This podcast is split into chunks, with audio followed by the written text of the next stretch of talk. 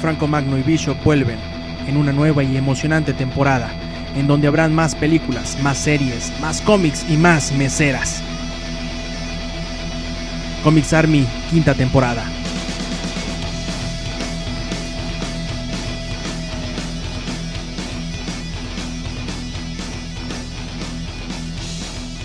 Comenzamos, estamos de regreso nuevamente. Esto es el podcast. Le quitamos el programa a Ninja porque ya nos aburrimos de escucharlo llorar porque no sale un nuevo Castlevania. Amigo Héctor, ¿cómo estás grabando en esta ocasión desde una posilga muy popular en el barrio de La Perla? Ah, bueno, esta no es La Perla, esta es la Olímpica, ¿no? Estamos grabando en vivo y en directo desde el departamento de soltero de... Paco, Paco Magno. Magno, así es. Y estamos además celebrando el conjolgorio con una sonrisa como como como de como de deudor que acaba de ver que quiebra el banco al que le debía la lana, con esta alegría como de niño que le causa bullying a los flaquitos del salón, con este este placer que me imagino siente el que limpia el OmniLife y como nunca va gente, pues nunca se ensucia, pues con este gusto de llegar al final de la temporada. Hemos llegado al programa número 18 y lo hacemos pues pues felices. Héctor, tus piensos. Ah, además tenemos invitada, ¿eh? a la, la, la dueña del único club de fans emanado del programa, que no es ni del programa ni de nosotros, es de ella el club de fans, ¿no? Y le mandamos un saludo a Amsra, que creo que es el, el acosador número uno de, de Chiquita Violenta. Pero bueno, primero, este, Bioshock, eh, ¿cómo estás? Muy bien, hermano, muy bien. Ya listo para comenzar con esta nueva edición de Comics Army. Eh, es cierto, es cierto, nosotros no, no levantamos pasiones de nadie. Creo que el único fanático que tenemos y medianamente es Nobari Juanín. Y eso porque eh, me enteré que tiene un póster tuyo en calzones. Entonces es lo más cercano que tenemos a, a alguien que nos pueda tener un poco de, de admiración. Sé que, sé que no es para presumir, pero yo lo digo porque es un dato anecdótico. Él me lo comentó en una borrachera y pues yo lo digo en este programa porque para eso es, para eso venimos, para decir verdades a medias. Estas son las anécdotas que nos cuenta Bishop de cómo se va a chupar con otros hombres. Pues ahí está la, la anécdota bonita en esta ocasión. Bishop, oye, este, hablábamos de, eh, entremos en materia, en lo que nos truje Chencha. Estamos viendo en este momento desde el centro informativo de langaria.net del, de, del ajo, ¿no? Estamos viendo lo que es el, ese gran programa que se llama Laura y reflexionando, haciendo esta, esta majestática, haciendo esta serie de, de parapateusis, pues llegamos a la conclusión de que aunque Ninel Conde parece estar muy idiota, en realidad está aprovechando, está, está sacando dinero, es literalmente eh, sacándole petróleo a la estupidez, Bishop. ¿Por qué nos fascina la torpeza de Ninel Conde? En primero porque el burlarse, burlarse de la, burlarse de la pena ajena siempre está divertido. Entonces, desde ahí ya, ya vamos como ganándole. Este, debemos de decir que además la cuestión de que eh, yo sí reconozco que lo he hecho de manera inteligente al aprovechar la mala fama que tenía para luego provocar eh, que eso le generara dinero. A mí se me hace verdaderamente loable. Yo no digo que ella sea ni que me caiga bien ni nada por el estilo. Nada más digo que sí me sorprendió. Cuando me di cuenta ya estaba en anuncios de comerciales. Anuncios de comerciales, qué baboso. Estaba en anuncios de, de televisión, estaba en anuncios en, en parabuses, eh, tenía una campaña con Gamesa, tenía una campaña eh, también para lanzar su libro, lanzó su libro recopilatorio de frases de chistes de Nenel Conde. Eh, eso, eso te habla de cierta inteligencia, quiere decir que su asesor de imagen sí le dijo, güey, ponte las pilas, esto te puede llegar a convenir. Y qué bueno por ella, digo, si, al- si algún día alguien se burlara de mis chistes o hiciera chistes de mí, también hice una recopilación y lo vendiera, eh, prostituyendo lógicamente a, a la, eh, la- la, eh, el negocio editorial mexicano. Que bueno, prostituirlo pues ya no sería novedad, todo el mundo lo hace. Oye, sí, eh, pero yo creo que si todo mundo, sobre todo en este país en particular, eh, fu- descubriera que es explotable la, estupidez, pues se devaluaría de inmediato, ¿no? Creo que de, de forma instantánea se volvería valioso el conocimiento, porque entonces resulta que todos somos millonarios, como Ninel Conde. Creo que todos han, hemos cometido de vez en cuando, hemos metido la pata. Obviamente Ninel Conde pues se, se destaca más porque pues tiene el tamaño de un caballo y todas esas operaciones pues la hacen muy vistosa, ¿no? Es algo así como como The Rock, es algo así como Undertaker, pero con senos gigantescos. Oye, Bishop, pues estamos eh, celebrando este, este final de temporada y creo que es importante para la gente que nos escucha que hablemos una vez más de los estrenos cinematográficos. Bishop, ¿cuál viste? No, no te creas. Este, que, que entremos en materia, tenemos mucho que mencionar. Para cuando la gente esté escuchando esto, ya tendrá creo que una semanita en las salas de cine Kikas 2, que era una de las películas que tú esperabas con ansias.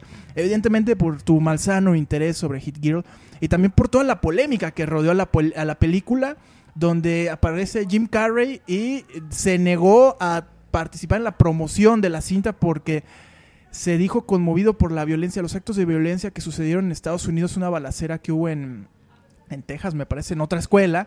Y, finalmente eso conmovió a, Jim Carrey, que le cayó el 20 de que Kikas era una película violenta, hágame el favor, y decidió ya no participar. O sea, bien hecho, estúpido, ya había cobrado, digo, pues tampoco se quemó con el jocoque.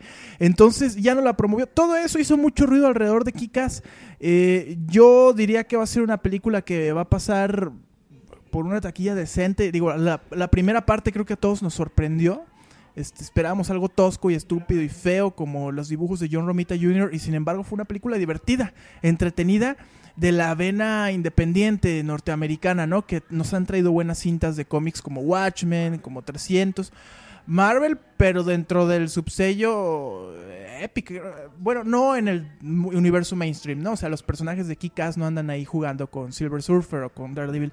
Así que bueno, una, una, buena, una buena sugerencia para ver este, este agonizante verano. Bishop, pero tú traías además otro tema muy interesante relacionado con el cine, ¿no? Algo Continuamos con qué? Continuamos pues con el tema de hoy que es la suerte del feo, el guapo la desea, Bishop. Ese es el tema de hoy en, Laura en América. ¿Qué opinas? ¿Te conmueve? No, ve nomás esa camisa, ve nomás el moño de uno de los panelistas.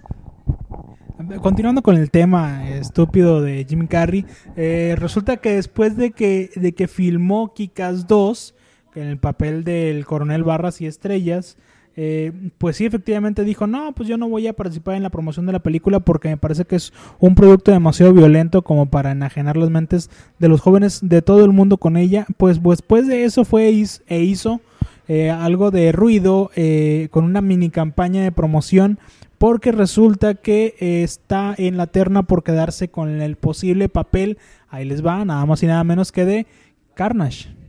Entonces está en la, en la pugna y, es un proyecto que tiene ahí un poco clavado. Entonces yo digo, ¿dónde está la, pues, la coherencia de sus actos, ¿no? Si por un lado deplora su participación y el papel de la película en la sociedad, el papel del de, uso de las armas en esta producción, y al día siguiente va y quiere hacer un personaje que se llama Carnage, que se dedica a matar gente. Es todo lo que hace el maldito personaje.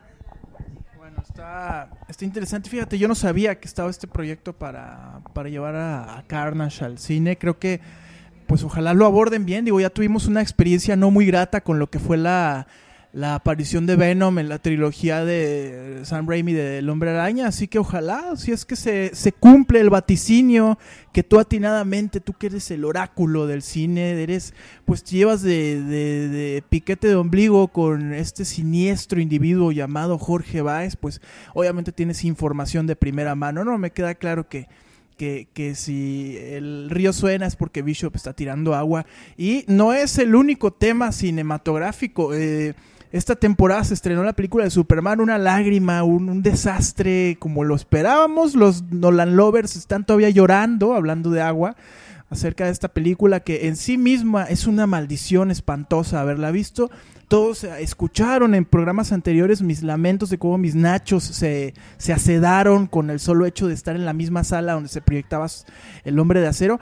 Y sin embargo, si esto no fuera suficiente como maldición, está el hecho de que la franquicia de Superman históricamente ha estado más alada que un charal de Chapala para los actores que toman parte en la cinta. Bishop, platícanos este, este interesante tema que te volaste de 4chan. Siempre dices lo mismo y debo decir que nunca he entrado a 4chan eso lo, lo, especifico. Siempre he tenido ganas, siempre se me olvida también. Este, no, es en serio, es en serio, es en serio. Esta, esta vez es en serio.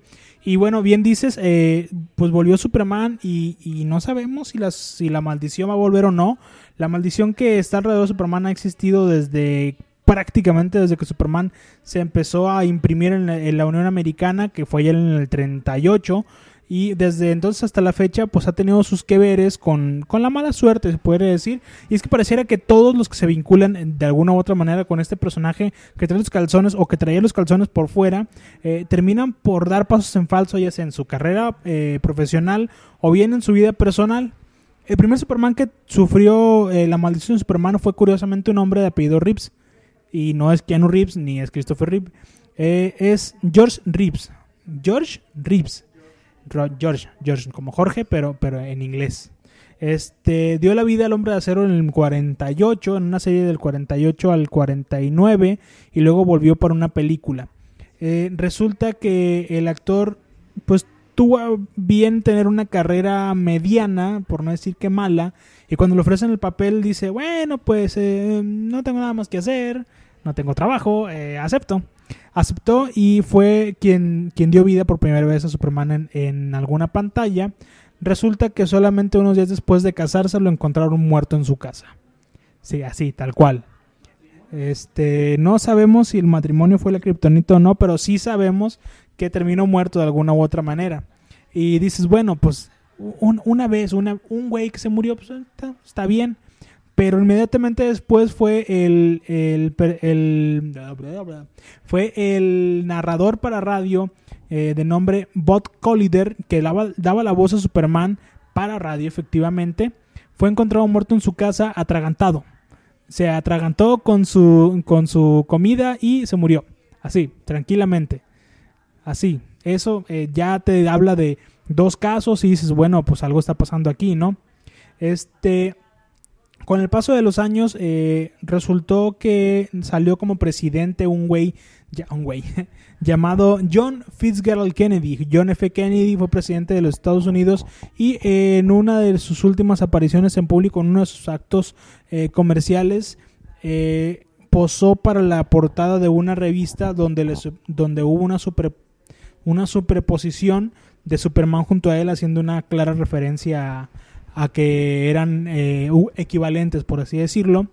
Eh, esto, digamos que se toma la foto hoy, pasado mañana se muere John F. Kennedy y la revista sale al público dos semanas después de eso. Entonces también fue como eh, una casualidad ahí un poco rara y bueno, a partir de ahí la maldición se, se pues se formuló tal cual, ¿no? Ya la gente decía, hay una maldición en, el personaje de, de Superman años después, tal vez unos 15 años después, tal vez 20 años después, Christopher Reeves se puso el traje de Superman, fue Superman que todo el mundo amó, hizo toda una saga, bueno, digo que todo el mundo amó, pero sobre todo me refiero a Jorge Báez, no, no, no tanto a los demás porque personalmente no soy fanático de, de Superman, este, y vaya, también se... Pero sí de Jorge Báez. Es cierto, es cierto. Eh, eh, tras la participación de Christopher Reeve y esta producción, esta saga, creo que fueron cuatro películas, si no me estoy equivocando. Digo, no me estoy equivocando porque, digo, no soy fan. Eh, este, pues sí hubo un cierto cambio en la manera de hacer y de ver películas de héroes pero poco imaginábamos que tras toda la fama obtenida por Christopher Reeve en estas películas, en algún momento, eh, siendo que era el, un gran amante del deporte, era un pentatleta, que le gustaba la equitación, que le gustaba mucho nadar, no nos lo imaginábamos sinceramente eh, en una silla de ruedas, cuadrapléjico o tetrapléjico, como sea que se diga, eh, tras caer de un caballo en una práctica de equitación. Fue como un golpe muy fuerte, sucedió en el 94 y él estuvo todavía creo que 11 años en silla de ruedas y terminó muriendo, terminó muriendo por complicaciones propias de la, sinceramente, de la vejez. Cuando me preguntan a mí, oye, ¿tú crees que se murió de ser cuadrapléjico? No, yo pienso que se murió sí de viejo y que sí tuvo mucho que ver que, que fuera cuadrapléjico porque cayó en un cuadro de depresión y demás.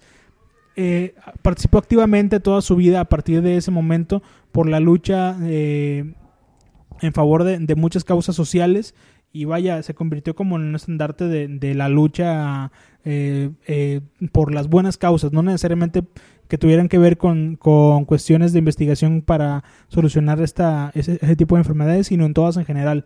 Cáncer, SIDA, daba mucho de su dinero para ese tipo de instituciones. Murió en 2005 y este, bueno, eh, se queda ahí como el Superman más entrañable, por así decirlo. Eh, debo decir que junto a, junto a Christopher Reeves veíamos en las, en las salas de cines a Louis Lane. Luis Lane era interpretada por la actriz Margot Kidder. Eh, no sé si alguien la recuerda, la verdad es que yo no la recuerdo mucho, la verdad. Y bueno, en este papel la vimos como una mujer eh, guapa, inteligente, seductora en cierto sentido, aventurera y vaya, demás.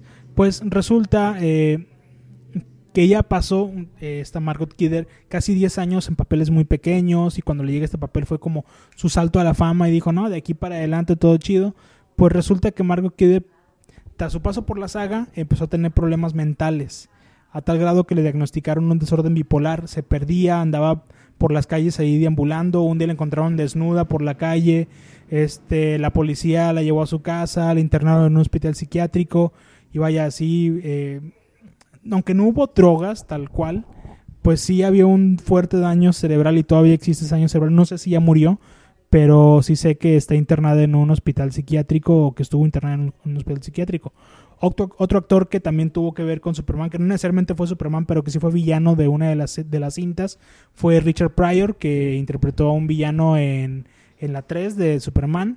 Era un actor cómico muy importante en aquellos tiempos y tras su paso por la película fue diagnosticado con esclerosis múltiple.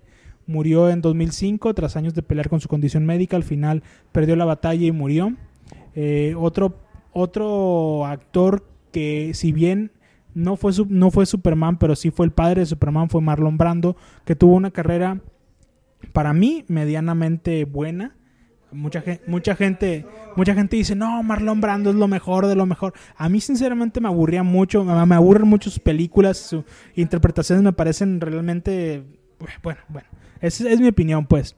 Este, pues bueno, hizo la voz de Optimus Prime y me vale camote. Eh, eh, sinceramente no me parece el gran actor del, del mundo.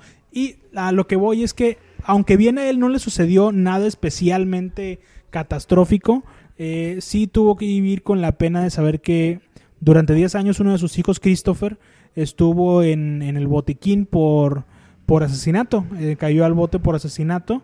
Y eh, su otra hija, Cheyenne, una más pequeña, Cheyenne como las camionetas, se suicidó en un arranque de depresión. Entonces, pues si bien a él directamente no le pasó nada, creo que le pasó lo más horrible que le puede pasar a un padre, que es ver a sus hijos en desgracia. después de eso vemos a Brandon Root, que dio la vida a Superman en la cinta de Zack Snyder hace más o menos como unos 5 o 6 años. Y a partir de su aparición en la cinta tuvo una carrera meteórica, pero para abajo. O sea, meteórica porque iba cayendo. Este. Y bueno, a partir de ahí creo que lo vimos en. No me acuerdo si es él o es otro actor parecido. 30 días de noche. Y Dylan Dog, que es una película malísima. Eh, también comiquera, pero muy, muy mala. Que es de un investigador que puede hablar con los muertos. Eh, coincidencia, no sé, pero la verdad es que eh, le ha ido muy mal en su carrera, no sé qué tanto en su vida personal porque la verdad no me importa. Y salió también Scott Pilgrim en un papel bastante malo. Este, y creo que sí, tiene razón, es lo más decente que ha logrado sacar, pero tampoco le rescata la carrera. Pues de ahí te, me gustaría que platicáramos muy por encimita de otro actor que le dio vida a Superman, que es Dean Kane. Dean Kane, a partir de, de su participación en Luis y Clark junto con Terry Hatcher, eh, pues el señor Ken se apuntó un pelotazo, pa, pero de los padres, de así de los bonitos. Es conductor actualmente de uno de los programas más interesantes del mundo que se llama El Show de Ripley, aunque usted no lo crea. Y sí, es sarcasmo. El programa es malísimo. Y bueno, después de ver toda esta sarta de gente que ha tenido muy mala suerte a partir de que interpretó algún papel para la saga de Superman, yo a Henry Cavill, pues yo lo veo muy guapito, pero yo no meto las manos al fuego por él, ¿eh? Yo pienso que algo va a pasar. Eh, es Joto, además, y Chiquita Violenta lo, lo, acaba de confirmar, que es que Daniel Bisoño parece Rambo junto al nuevo Superman, además de que eh, yo creo que la nueva víctima de la saga pues es tu amadísimo Christopher Nolan, que también que iba con su trilogía de Batman y Inception y toma, que hace Superman y ahora no lo quiere ni para dirigir videos de 15 años a Christopher Nolan va a sacar una película que no, no se acuerda de Bishop, que es Groupie, ¿cómo se llama? Además, debo agregar que las primeras víctimas de este, esta maldición de la que habla Bishop este, en esta edición de Radio Fantasmas fueron los creadores de Superman. No, Jerry Siegel y Joe Schuster, Bob Kane es el de, Super, el de Batman. Ambos eh, lo crearon en el 1937 lo vendieron los derechos a, en ese entonces DC Comics en 130 dólares. o, sea, y, sin y bueno, después de ver el dineral que juntó el personaje, se dieron cuenta que le habían cagado, entablaron una demanda que duró décadas, décadas, y al final DC ya de buena onda les otorgó una pensión anual de 35 mil dólares, que para nosotros que ganamos en, en, en- en vales de descan de en vales de descuento en el Aurrera, pues suena mucho, pero para un gringo promedio es algo así como mm, ponga el tiro unos 40 mil pesos al año, no sé, es una baba para lo que genera el personaje, que sí es un dineral, pero brutal. Y desde entonces, como dice Bishop, o sea, ha sido un- una, una extraña marca, una maldición muy, muy curiosa de Superman.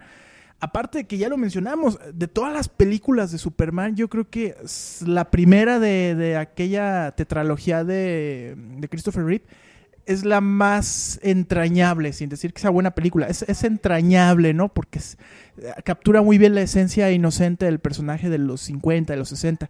Ya de ahí para adelante, incluyendo las otras tres de esa y la que hicieron en 2006 y este bodrio de, de Nolan, pues en realidad no, no se salva, ¿eh? O sea, ha sido una lágrima y Superman simplemente sigue siendo pues un, un personaje al que se le debe una buena película, ¿no? Digo, ya cuando hablas de que lo más entretenido de Superman en, en 30 años ha sido esa serie de Smallville que era como Beverly Hills con, con, con, con esteroides, pues está mal el personaje, no está funcionando. Y no, y sí. Sí, no, sí, o sea, todos han sido como X, ¿no? Este Croak, este, la, la que hacía del eh, Lana Lang, hizo La Vía la Bestia, que es otra versión de Smallville. Y hizo Chun-Li, que pues es una basura. El cuate, el que hacía Alex Luthor, creo que se dedica al doblaje y hace buen trabajo de doblaje, hace buen trabajo de doblaje. Hace Flash y este, el, el, el- el modelito este que hacía a, a Tom Welling, el que hacía Superman durante 20 años ahí, pues eh, sí, o sea, no, ni fu ni fa, así que pues sí. Interesante trabajo de investigación, Bishop, qué, buen trabajo. A mí se me hace que, que laboras, laboras en una agencia informativa, en una fuerza informativa, en un, en un medio independiente que espero no sea los mediocres de... Sin embargo, este Bishop, estamos llegando al corte, al corte musical. Nos pasamos, de hecho. Así que vamos al, al corte. Seguramente el operador tiene una canción muy apropiada, alguna, alguna canción maldita, ¿no? De esas que escuchabas al revés y sonaban loas a Satán, desde Queen hasta Juan Gabriel, pasando por Gloria Trevi. Y claro, Warcry, que lo pones al revés y escuchas cualquier disco de Chabelo. No escuchas a mocedades con Warcry. Pero bueno, regresamos. Esto es eh, el podcast de Tierra Gamer. Tierra Gamer, los saludamos. Los, los saludamos desde aquí. Yo soy Jorge Baez y mi compañero Putisher 4. Volvemos. Muchas gracias Paco y pues bueno, en esta nueva edición de Comics Army les voy a poner una canción interpretada por Batman Turner Overdrive eh, que se me hace bastante chistosa sobre todo porque la forma en cómo la canta el vocalista de este grupo me recuerda bastante a Sammy ya se darán cuenta por qué. Y pues bueno, aquí los dejamos con Batman Turner Overdrive interpretando You Ain't Seen Nothing Yet.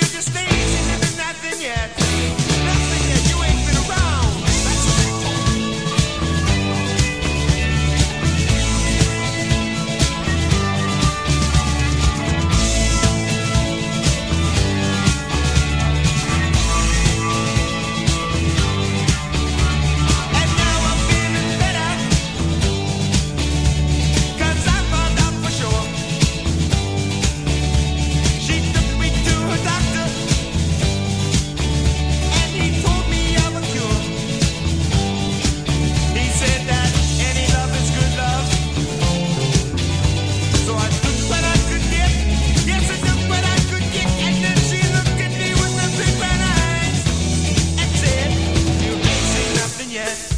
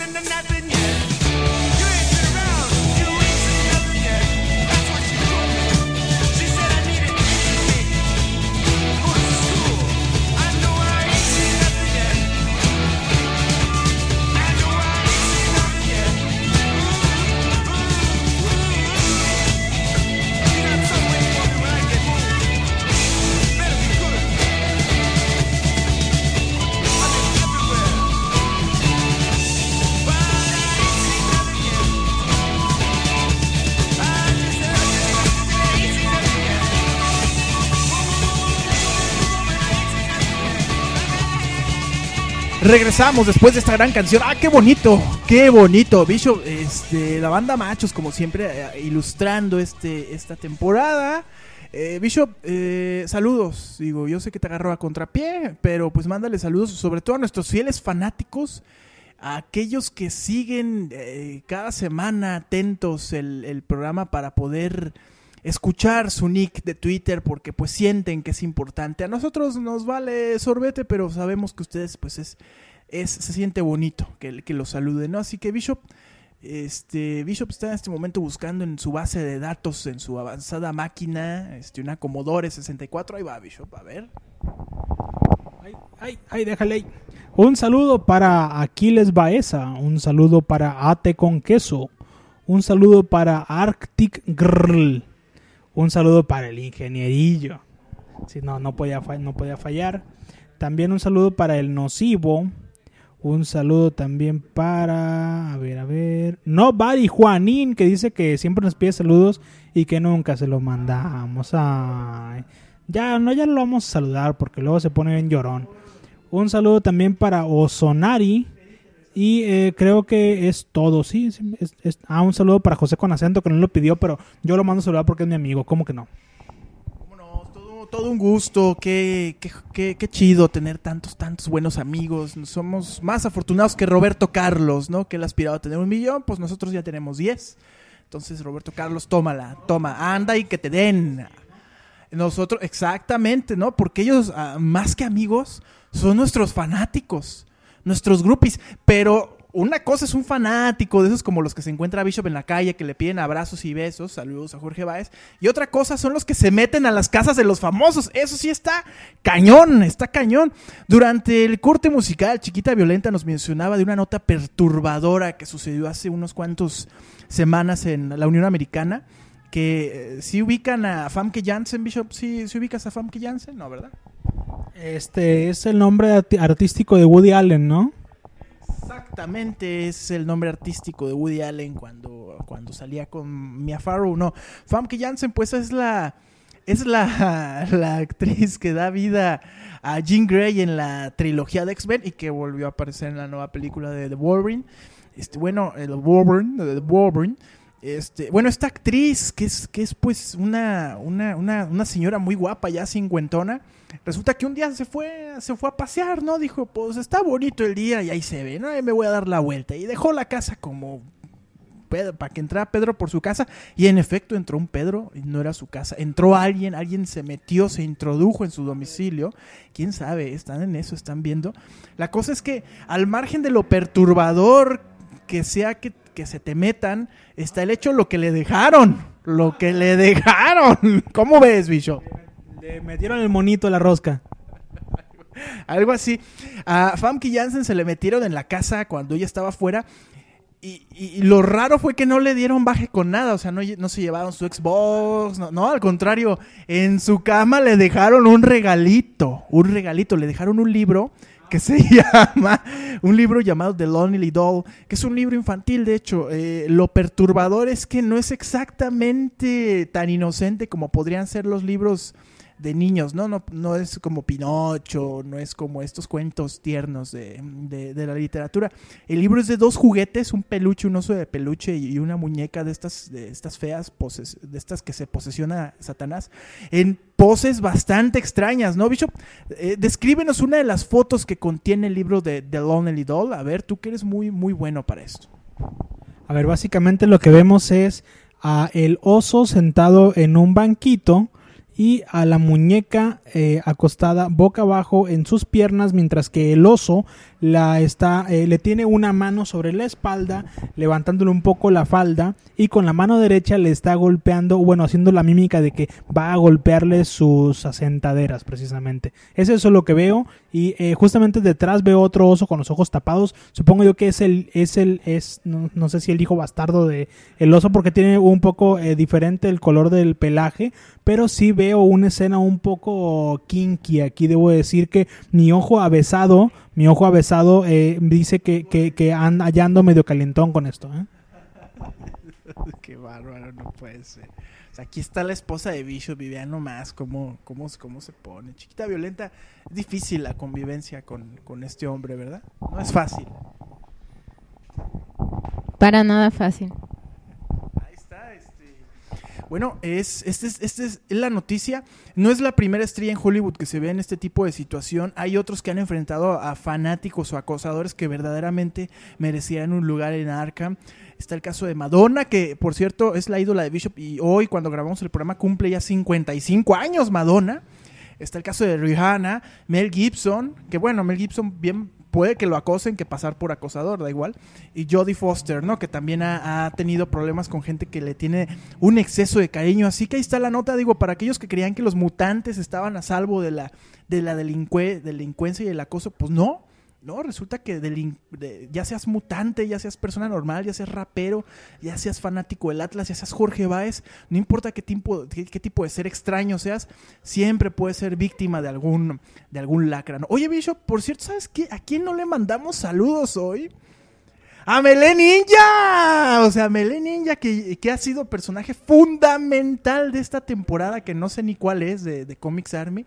Pues es un agradecimiento, ¿no? Porque mira, tu carnal en su programa, el, el show, Showtime, este, pues ahí lo deja tirado dos años y lo retoma para grabar uno, ¿no? Nosotros, pues, habrá notado que de repente nos tomamos unas pausitas, ¿no? Eso es algo así como, ay, como si, si, Usain, Usain Bolt se toma dos meses entre carrera y carrera, pues nosotros, porque también, ¿no?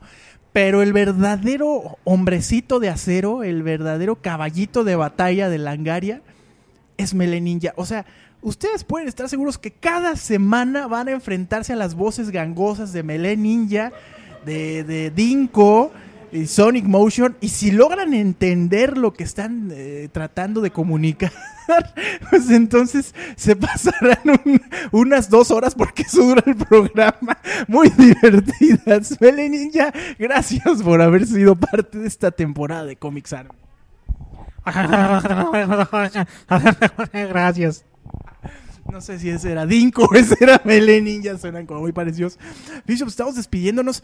Hay una, hay una, hay, hay por ahí una sorpresa que les vamos a decir en el próximo programa de, de Comics Army, pero esta ha sido una temporada satisfactoria y llena de emociones, este, y sobre todo de mucho cine. Dijo, híjole, se nota que ya no leemos nada de cómics. Qué, qué poca vergüenza todavía llamarle al programa Comics Army cuando no leemos cómics y no lo grabamos en Wix Army. Somos demagogos y ni vamos al cine. O sea, todo lo vemos a través de, de- lo bajamos de Cuevana y de eh, y Donkey, películas Donkey. Yo todavía uso casa, ¿no? O sea, en el BlackBerry lo bajo con casa las películas.